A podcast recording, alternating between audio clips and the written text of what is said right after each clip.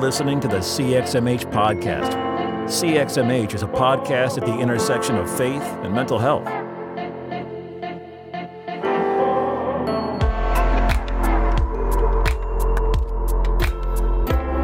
Hey, welcome back to the show. My name is Robert Vore, and I'm one of your hosts, and I'm joined as always by my co host, Dr. Holly Oxhandler. Holly, how are you today? Hey, Robert. I'm doing good. How are you? I'm good. Yeah, I'm having a good day. Yeah.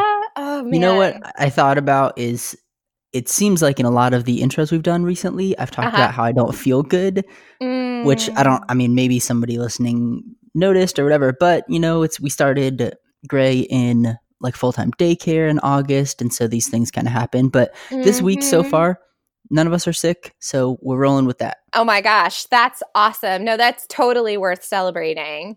That's awesome. Yeah, that first like year or fall when your kids are in daycare uh, of any kind or school of any kind, it's like all of the things come home with them and like all the the germs and so I'm really glad that you're feeling good and nobody's Yeah. sick. That's good. Yeah. Yeah. So I'm feeling good. How was your writing retreat this week? Oh my gosh, that's awesome. Yeah, it was so good. Um I a few of my colleagues here in the school social work and some folks over in the school business went out to to write at a retreat about 30 to 40 minutes away from Waco and it was such a nice needed quiet space to get a couple of papers that I've kind of had lingering for a while like wrapped up and sent out um, but then I also, I mean, what I love about these writing retreats is that there's space too for like just spiritual reflection and silence and solitude and stillness and uh, meditation and fellowship. And so it was good. I really missed being around Corey and the kids, um, especially with some of the upcoming trips I've got, you know, and I'm a little nervous about all those, but, but it was, man, it was good. It was really good. Good. So yeah, Yeah. thanks for asking. yeah. What about y'all? Did y'all have a nice weekend? Yeah, we went to like a pumpkin patch and explored that and things like that. So we've been kind of leaning into like the fall aspect of things, even as it's like kind of teetering on the edge. You know, sometimes it feels nice like fall, and sometimes it's still a little warm. But uh, so that was that was fun. Oh, that's so good. Actually, that's so funny because I know you know we just talked about this, but after we wrap up this little intro, I'm I'm heading out to my daughter's uh, field trip at a pumpkin patch, so I'll be thinking of y'all and Yeah, while I'm playing with her at the pumpkin patch. But that's so Yeah. fun. Did y'all Yeah. get like pick up a pumpkin and do y'all like carve pumpkins as a family and do all that? Uh, so so Brooke and I have kind of traditionally, obviously, Gray is too young to do that, so right. we yeah. didn't actually get any kind of big ones there. I think we might do that on Friday. Uh, just Mm. Brooke and I go to you know Kroger or whatever and get some or something. But we got Gray picked out a, a very tiny one. Not that he fully comprehended, but we thought, oh, you can you know whichever one you hang on to the longest, we'll grab that. And then we got a uh, couple other kind of like palm sized ones just for like the house and you know I was gonna take one into the counseling office and stuff like that. So we got a handful of small ones, but coming up here maybe we're gonna go get the the big carving ones. the big one. Yeah. Yeah. Well let's talk a little bit since I know you have a pumpkin patch to get to. Yeah. Let's talk a little bit about this interview and yeah. What all it is. Yeah. Yeah, sure. So, y'all, this week we have Reverend Dr. Angela Gorrell. Um, she is an assistant professor here at Baylor University. Her focus is on practical theology, and we talk with her mainly about um, her book that had recently come out that's called Always On. We talk a little bit about kind of what led up to this book and up to her focus um, in this area around media, well, new media is what she calls it, um, and contemporary culture, and you know how this plays out in our day to day lives, um, what new media is, and whether or not it's a good thing or a bad thing, and and then mainly focusing on like how does this then tie into like our Christian journey and faith journey. Um, so the subtitle actually of the book is practicing faith in a new media landscape and I just think she does such a great job of weaving in, you know, just this conversation around new media, which um, as she explains it, this ties in with you know Netflix and YouTube, but also social media and you know just all the different ways that we're connected um, te- with technology. But just thinking about how does this play in with our our own personal faith journeys, but also within faith communities and kind of how we need to be having conversations about this very intentionally. So I don't know. I loved this conversation. I thought, I mean, I really, it was good to connect with Angela, just, you know, as a, a colleague at Baylor. But also, I think this conversation is really practical and helpful for our audience wherever you yeah. are whatever it is that you do i think i really think she she makes this applicable for for really anyone so yeah.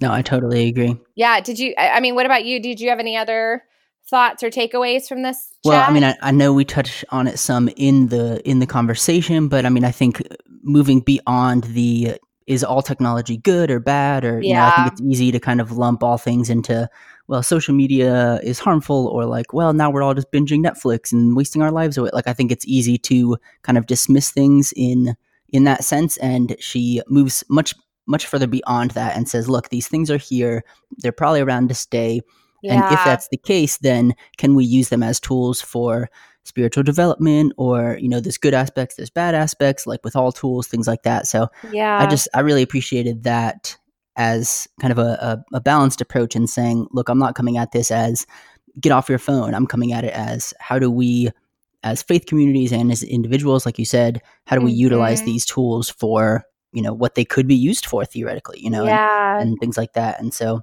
I liked it. Yeah, me too. I guess uh, we can just shift and get out of the way so that our listeners can hear this episode. Does that sound good? Yeah, absolutely. All right, y'all. You enjoy this episode with Angela Gorrell. Enjoy, y'all. Hey, welcome back to the show. Today we have on Dr. Angela Gorrell, who is an assistant professor of practical theology. Prior to joining the faculty at Baylor University, she was an associate research scholar at the Yale Center for Faith and Culture. She is an ordained pastor with 14 years of ministry experience and has earned her bachelor's in youth ministry from Azusa Pacific University, an MDiv from Fuller Theological Seminary, and her PhD in practical theology from Fuller Theological Seminary. Dr. Gorrell is passionate about finding issues that matter to people and shining the light of the gospel on them. And her expertise is in the areas of theology and contemporary culture, education and formation, new media, and youth and emerging adults. Dr. Gorrell, I'm so excited to have you on the show today. Welcome. Thank you so much. I'm very excited to talk to you all today. Oh, we are honored by your presence. Yeah. Before um, we dive in, is there anything that I missed in your your fancy bio there? no, I think I think you've covered it. That sounds that sounds nice. awesome. well, I should well, I should ask. I know uh, obviously Holly introduced you as doctor, which totally obviously you have a PhD. But when I went to your website, the little heading says Reverend Doctor. Do you That's usually right. use both of those, or which one of those do you use more? Uh, no, definitely. I well, I use Angela the most, and I encourage anybody who would like to talk to me to call me Angela. But I probably get called Dr. Gorrell more than Reverend Gorrell these days. But definitely, mm-hmm. you know, I was a pastor for so many years that Reverend Gorrell was a beloved thing in the sense mm. of just, uh, mm. you know, I feel like my work in in higher education is really an extension of my call to ministry. And so um, I want people to know if they come to my website that I'm not just someone who's talking about theology who doesn't have an appreciation and a love for the church. You know, I'm someone yeah. who who writes and thinks about theology and researches it in light of like, you know, for the sake of the church.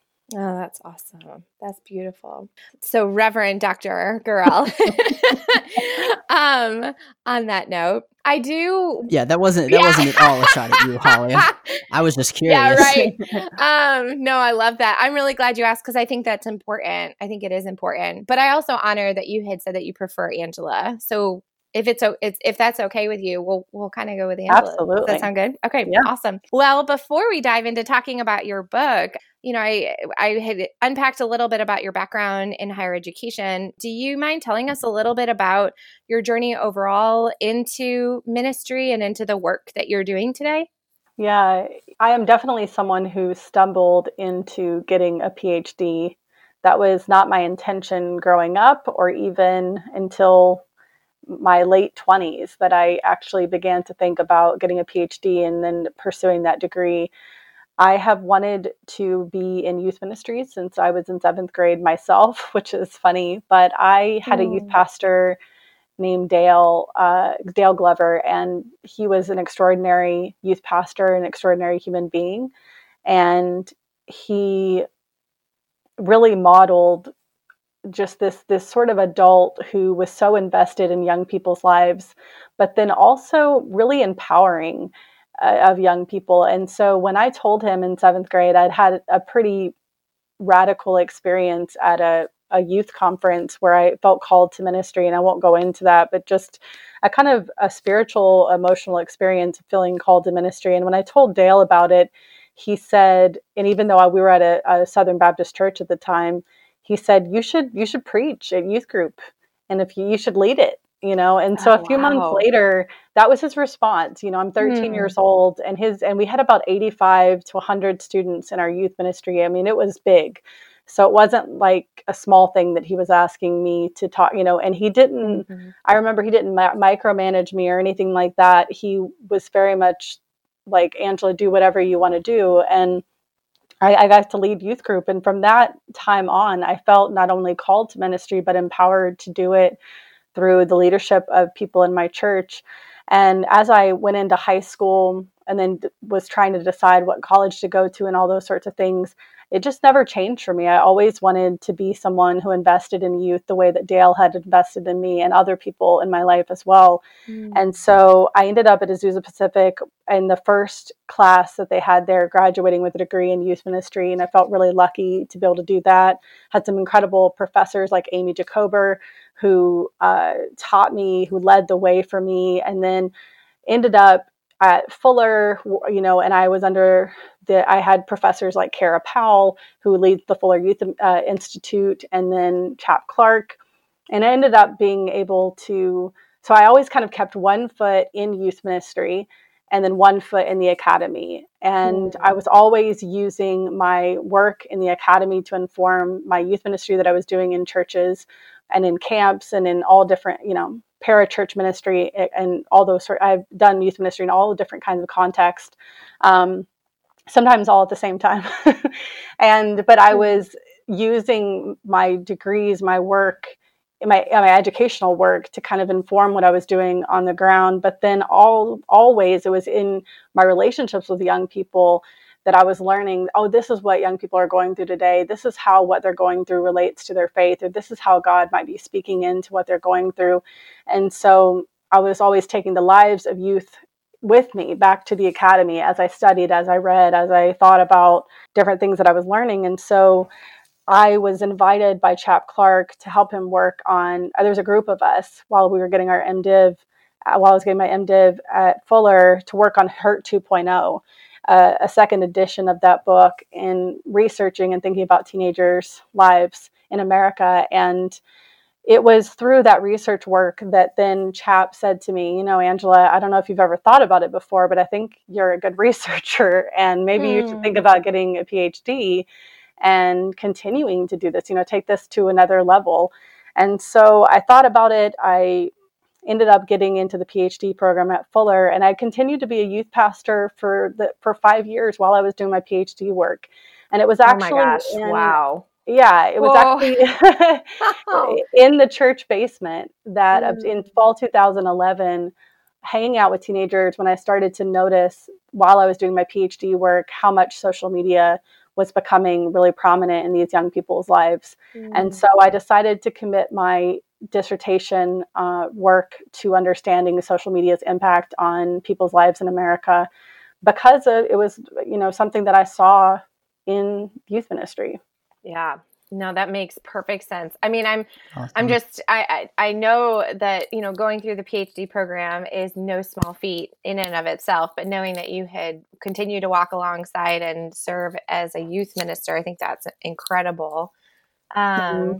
But yeah. i love how you you know yeah just how you got to that point of of recognizing that this is a topic that you want to study for your dissertation that's so neat and I love I I obviously a PhD and a master's aren't the same, but I taught uh, high school for the years that I was doing my master's in counseling, so have a little bit of kind of experience there. But also, I love that your background is in youth ministry, right? Like mm-hmm. I, I work mostly with youth and adolescents, and so have a, a huge heart for that population in particular. And I think it's obviously helpful in terms of kind of looking ahead, right? Like where are we headed media wise, social media wise, technology wise, because youth usually are the ones that kind of hop on those things before the general population. Mm-hmm. Yeah. So, this book that we're going to talk about today, you have a new book and it is called Always On Practicing Faith in a New Media Landscape. Before we get into some of kind of the practical, you know, what you, what suggestions you have, things like that, can you tell us a little bit about when you say new media, what exactly does that mean? What all are you encompassing there? Yeah, I wanted the book to be about more than social media. It certainly focuses on social media a lot because that's where most of the research, especially as it relates to mental health, has been, and you know the health and well-being of people. Uh, it's been mostly related to social media, but new media is a large category uh, that encompasses all sorts of technology. So the technologies that we use, like laptops, smartphones, but then also different actions that we do in a social media or a new media landscape like blogging, you know, creating websites, those sorts of things. So new media is this large category that incorporates or integrates all these different things that are going on in a new media landscape. So not just what we're doing in, on social media platforms, but the different practices like blogging that we're doing and then different technologies. Does that does that make sense? Mm-hmm. Yeah. No, absolutely. And I know that in uh, some research where they're, you know, doing oh, how, how many hours of screens do you look at and then trying to correlate that with, you know, rates of anxiety or depression or whatever, right? One of the kind of big problems with some of that is what do you mean by screens, right? Because some people are actively blogging, some people mm-hmm. are doing social media, some people, right? So, like, it, I appreciate that you kind of have that bigger lens instead of just, well, yeah, social media or kind of this broad brush online stuff you know? Right yeah and so it also it, when i say new media i mean texting i mean email and a lot of times when we say social media people think of just facebook instagram twitter the big ones that we use all the time but even social media itself has different categories like youtube where you know so there are platforms where you can download content and upload content and that's a different sort of site than a networking site like facebook where or where a different site where you know facebook that's its emphasis is on networking you can certainly download and upload content but it's it's it's on there's so just different social media platforms have different emphases and i think that's important to also realize and so yeah when i say new media i'm talking about all the different possibilities of different actions yeah. that we can take and different devices we might use those sorts mm-hmm. of things because mm-hmm. that was another thing is that i realized when i was talking to adults a lot of times about the new media landscape when I was talking about it in terms of social media, a lot of them would say, Well, I don't really use social media, so you must not be talking to me. And I'm saying, No, mm-hmm. if you use mm. Google Maps to get somewhere, you are part of the new media world. Like if you stream your television and movies through something like Netflix, you're a part of the new media landscape, you know? Mm-hmm. And so this this mm-hmm. landscape is impacting all of our lives. And that's that was the hope with the book title. Yeah. No, that's that's, good. Yeah, it's it's good that intentionality of um, widening it. I think is is good. Well, along these lines, you know, I think you have a pretty balanced argument about new media overall in the beginning, but then you start getting into a little bit about why we need to be having these conversations within a faith context. Do you mind unpacking some of that? Yeah, there's numerous reasons that I think it's important to talk about new media in faith context, but I'll just name a few. One yeah, is um, one is that people are living their lives not just in physical spaces but in digital ones And so, what we have is, and this is something that I think is really important for pastors and various types of Christians who are leading Christian communities to realize what we have is, is an issue of pastoral care moving from just thinking about physical spaces to thinking about digital settings. And so when we hmm. ask people in our congregations or different types of Christian communities about their lives, I think we want to begin to ask questions about their new media lives as well. So how when we ask someone, you know, how how are things going? How is God speaking to you? When have you experienced joy? When have you ex- last experienced anger? Or what's making you sad? Or let's talk about your anxiety. We want to be asking them not just about their physical experiences at school or in their relationships or at work or at their houses, but also online because we spend so much of our time in these digital spaces. And so that's one thing that I mm. think, you know, we just, when it comes to pastoral care, we want to be caring about all of people's lives. And so much of our lives, you know, is in, are, are happening in digital spaces that we just need to, we need to think about them and ask about them. And then a mm. second thing mm. that I see is that when I, I did a national survey about social media and Christian formation for my dissertation, and the most, I mean, I think one of the most important things that I determined was that a lot of people that were responding to the survey, and over 1,400 people did in 37 oh, wow. states. Wow. And they, a lot of them were having a hard time articulating social media or other types of new media's impact on their faith. And they would say things like to the, in the open-ended question responses, things like, "Well, no one's ever asked me this before," and it would be mm. a hmm. question like, "How does your social media use help you to love God or to love your neighbors?" And oh, wow. I realized that, um, and also the majority of people, when I asked them, "Has your church helped you to reflect or to think about?" your social media use and how and its connection to your faith. And the majority of people said no. My church has never mm-hmm. had this mm. conversation. And hmm. you know, and then I also realized when I would ask people about their Christian formation, about their discipleship, there's different ways of thinking about that, but about their sort of faith life, they were saying things like, social media doesn't impact my Christian faith because, you know, I do that on Sunday mornings, or that mm. is impacted when I'm reading the Bible, or when I'm doing explicitly like actions that I think are explicitly Christian in my life. So they had a sort of like static view of Christian formation, not realizing that everything we do every day has something to do with who we are and who we are becoming. Mm. And so I also wanted to help pastors and Christian communities to think about how, and that's where really in chapter two, when I'm talking about how these little actions online might seem quite empty, you know, things like getting online and scrolling or posting or replying or messaging. And I'm saying, actually, they, they can be quite meaningful, these activities. Mm. And they could have a lot to do with who we are and who we are becoming. And so, yeah. why don't we think about that together? I love that. Mm. I actually, if it's okay with you, there's yeah. a a bit in chapter two since you started going there that I was wondering if you'd mind if I read for our audience that just really jumped out at me when I was reading it. Go ahead. Is that okay? Okay, yeah. so I'm looking at page 41 under where you start writing about seeing online actions as meaning filled, which I think you were just starting to get to there. But you write Christian leaders might wonder why they should spend time creating space for members in their community to reflect on their online posts and their Instagram and Snapchat stories when there are more pressing issues Christian communities should be discussing. However, every time someone gets online, their choices about what to view, share, post, or express emotion about, what to like or get angry at or share about or share tears about matter. Social media engagement requires people to constantly and often unconsciously answer difficult questions such as whom should I interact with? When should I speak and when should I be silent? What should I click?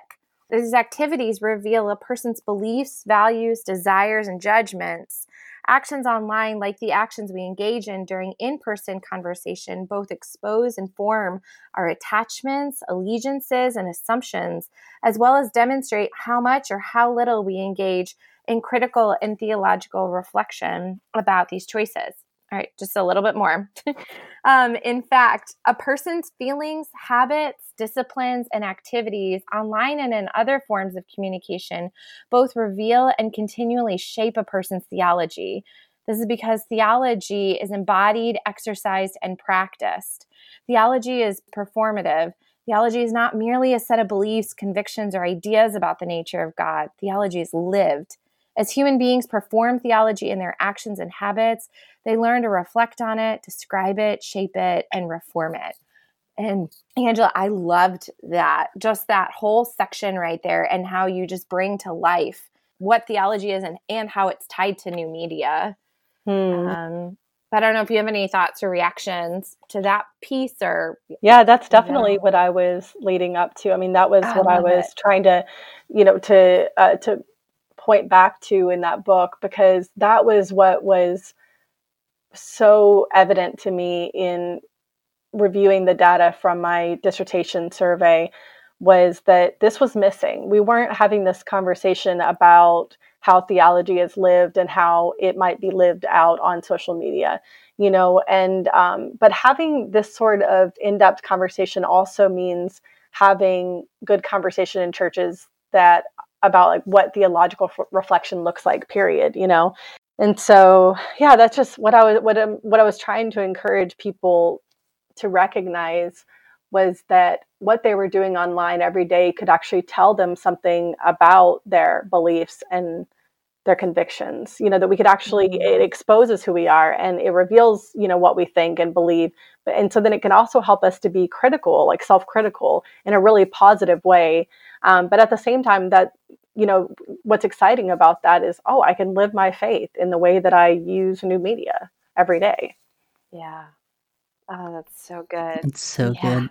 And I love how you're you're pushing beyond obviously, but kind of the the base level conversation of well, social media is bad. These, you know, these kids are on their phones too much or, you know, kind of those easy outs that we it's easy to kind of get trapped in those cul-de-sacs and you're saying there's better conversations to be had here that can really help us do what it is that we're trying to do, right? Offer people ways to live out theology and learn about and reflect on and grow and change. Like there's ways that we can use these new tools to do that as opposed to just saying, well, you know, kind of hand waving it all away. Yeah, that was definitely my intention because I was saying, you know, I was hearing over and over again as I, you know, I, I, give kind of the outline of unproductive, unconstructive conversations that I hear about media all the time. And mm-hmm. I was saying, mm-hmm. I want to have an interested conversation about media. I want to be interested in what's happening in people's lives, interested in what God is doing in this new media landscape, interested in how we might practice our faith in this landscape.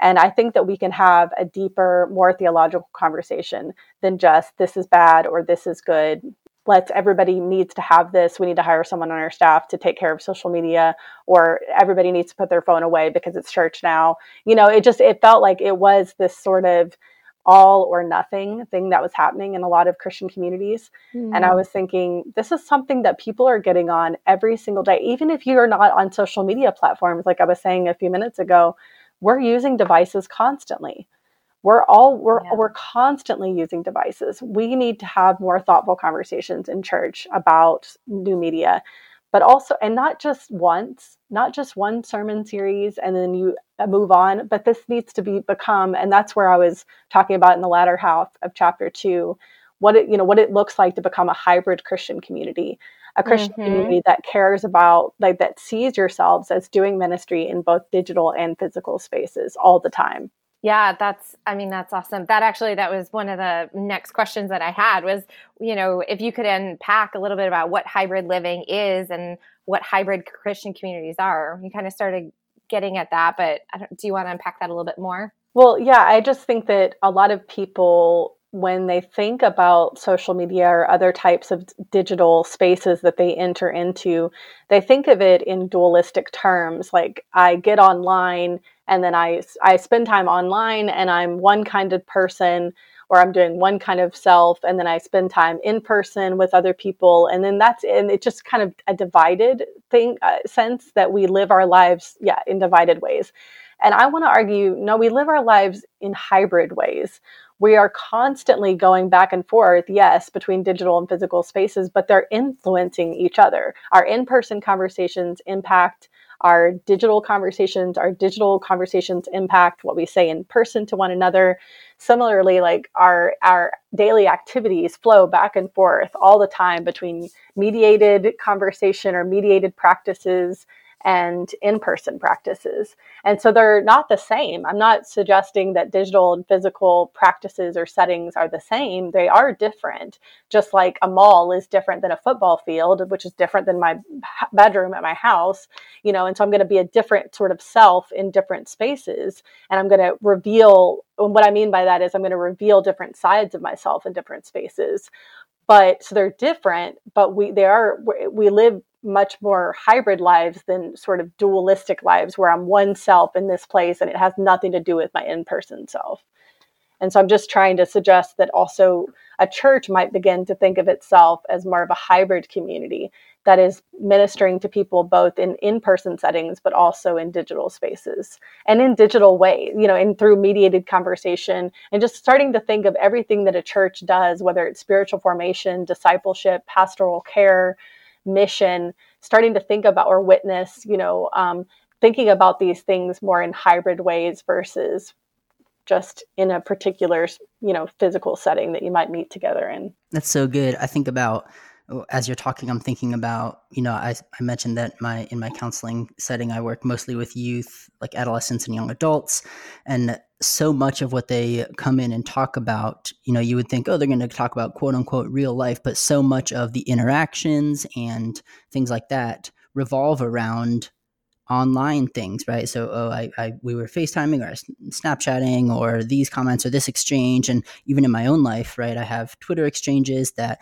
shape me in different ways that give me different reactions, and so to kind of separate out into like real life and online life isn't isn't really addressing the whole person you're kind of missing a huge chunk of mm-hmm. how people are living and interacting and so how do we engage that part as well as something meaningful again rather than kind of being dismissive. Mm-hmm. That's awesome. Yeah, and I really do like to try to I really do enjoy trying to talk to young people especially about this idea that that your online life is a real part of you and who you are mm-hmm. and what is going on in your life. It's not fake. And the more that you talk about being online and the more that young people I think tell themselves the story of who I am online is fake, and then the, the more that the or i guess the the more unlikely it is that they're actually going to address it in ways that are meaningful that will help like benefit their mental health and well-being because mm, if you yeah. if you if you imagine that this sort of the everything that you're doing online is not really a part of your real life it's easy to then dismiss it and not you know bring it up in conversation talk about how it makes you feel share those experiences oh because that's not really me i'm just that's mm. a show mm. that i'm putting on for everybody but in there are many spaces in our lives that we perform in a way that we want everybody else to you know whether we're at coffee hour at the church you know after church or we are in the hallway at school or we're in a classroom listening to a teacher you know we, we, we kind of we present different sides of who we are depending on the space and what's appropriate and who we're talking to we do that all the time and so i, I just argue that we do the same thing online and um, that the more that we can realize oh there are there's particular ways that i'm trying to manage myself online and sometimes the way I'm trying to do that is actually impacting me in really negative ways. And maybe I need to do that mm-hmm. less. Maybe I'm just over managing myself.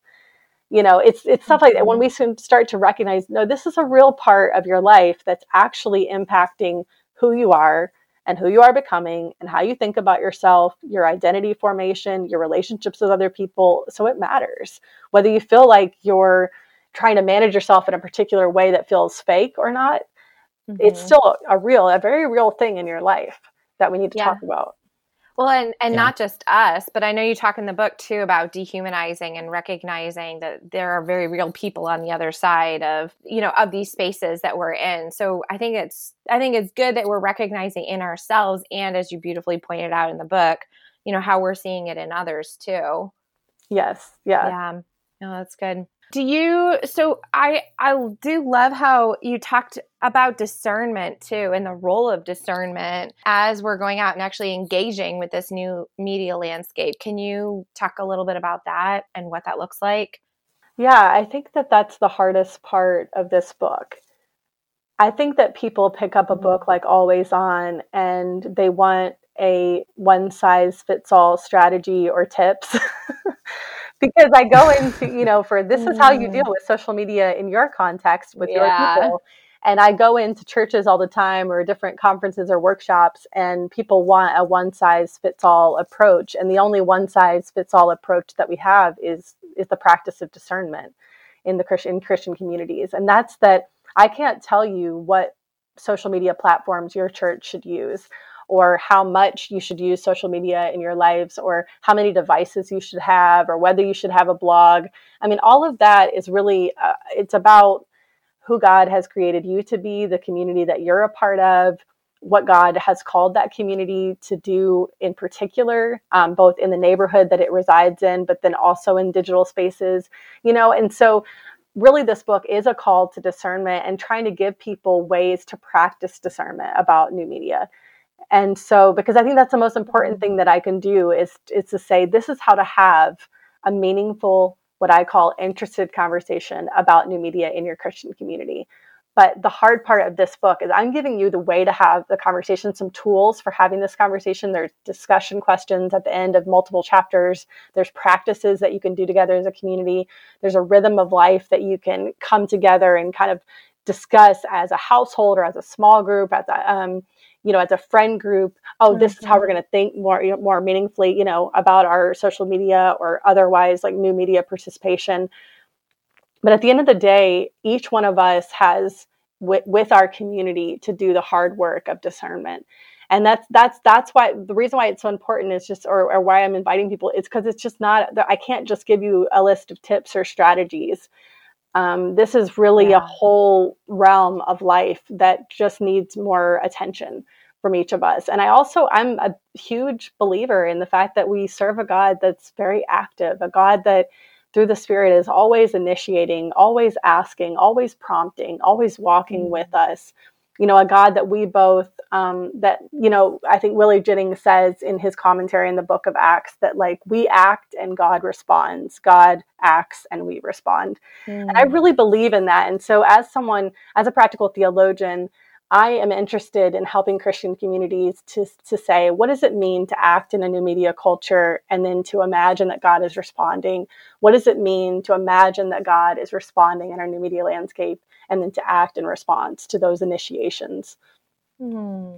Gosh, I love that. That is so good. Yeah. Oh, that's so good.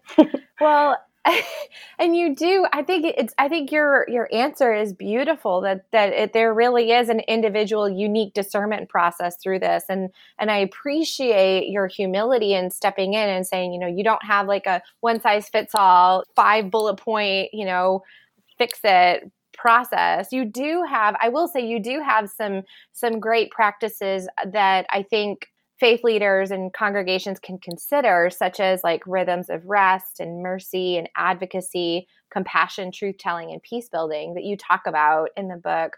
But I but I appreciate your emphasis on discernment and that this is going to look different for each of us. So that's really good.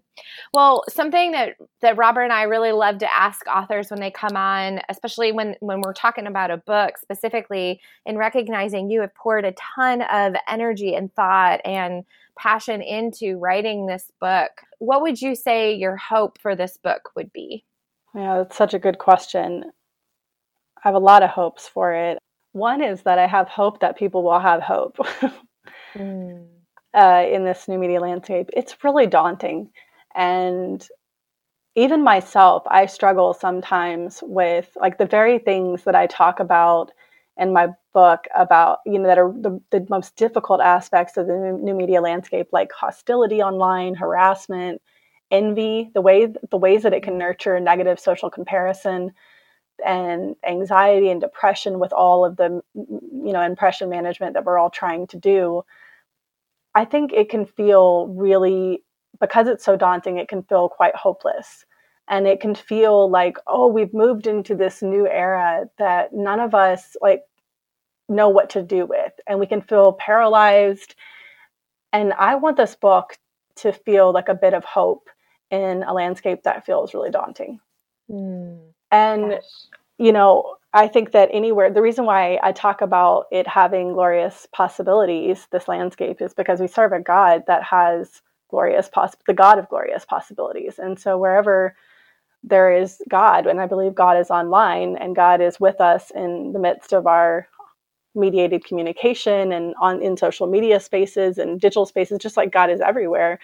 Wherever God is, I think there there are glorious possibilities. And so I, I hope that people finish this book thinking, you know what, I have there are ways to have meaningful conversation about social media. And I have hope that God is with us in the midst of this time and that God's going to help our community, our household, our family uh, our my friend circle god's going to help us to to figure out how to move forward in meaningful healthy ways um, in this landscape and so hope i think is my biggest hope and mm. secondly i hope that people feel like they have the tools that they need to ask really good questions about people's social media experiences there's a part in the book when i when i talk about the fact that jesus asked compelling curious, capacious questions.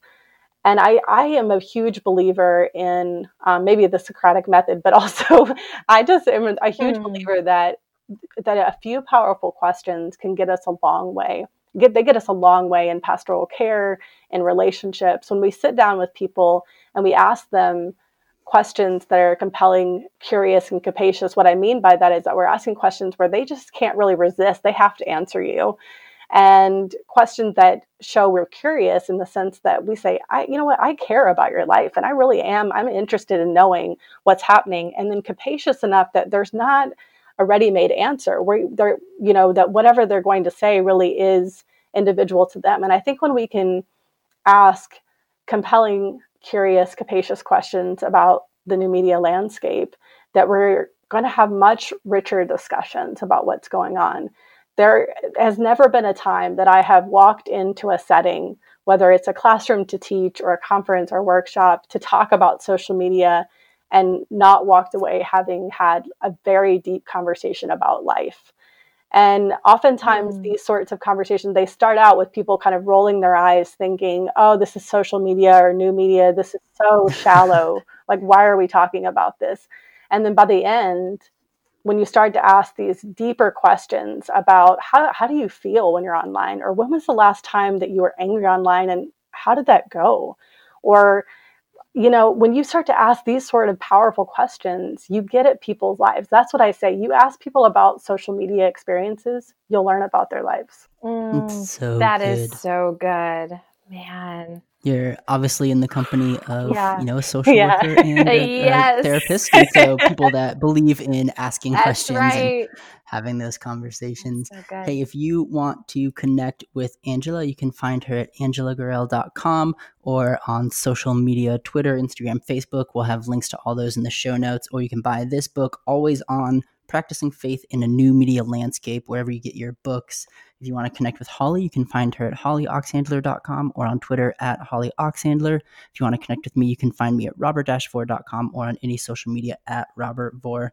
Angela, thank you so much for joining us today and talking a bit about this book. And obviously, we didn't dig into all of it because that's impossible in this time span, but I really recommend people go pick yes. it up. Do you have any closing thoughts for our listeners today? Well, just to both of you, I want to say it was a great privilege to have this conversation with you, and I appreciate the questions that you asked me, your close reading of the book. Mm. Um, yeah, it just it was very evident to me that you um, took this book really seriously, and you just I really appreciate the questions that you asked. Uh, for mm. leader uh, for uh, listeners, definitely, I would love to connect with you if you want to reach out to me through social media or email me, Angela Gorrell at baylor.edu, all that stuff. I'm, I'm happy to talk to you. And um, I hope that you'll partner with me in, I'm basically, I wrote this book because I want to pass the baton, you know, to you. And I hope you'll partner with me in having meaningful conversation about social media in your community, wherever that is. That is so good. Awesome. Angela, yeah. thank you so much for coming on the show. We are so grateful for your time. And yeah, we yeah, listeners, go pick up this book. It's good. It's really good. Awesome. Well, we hope you have a good day, Angela. Thank you so much. Thanks for listening to the CXMH podcast. Want to score some major brownie points? Leave us five stars and an honest review on iTunes. Follow us on social media at CXMH Podcast and email us with questions, comments, and interview requests at cxmhpodcast at gmail.com.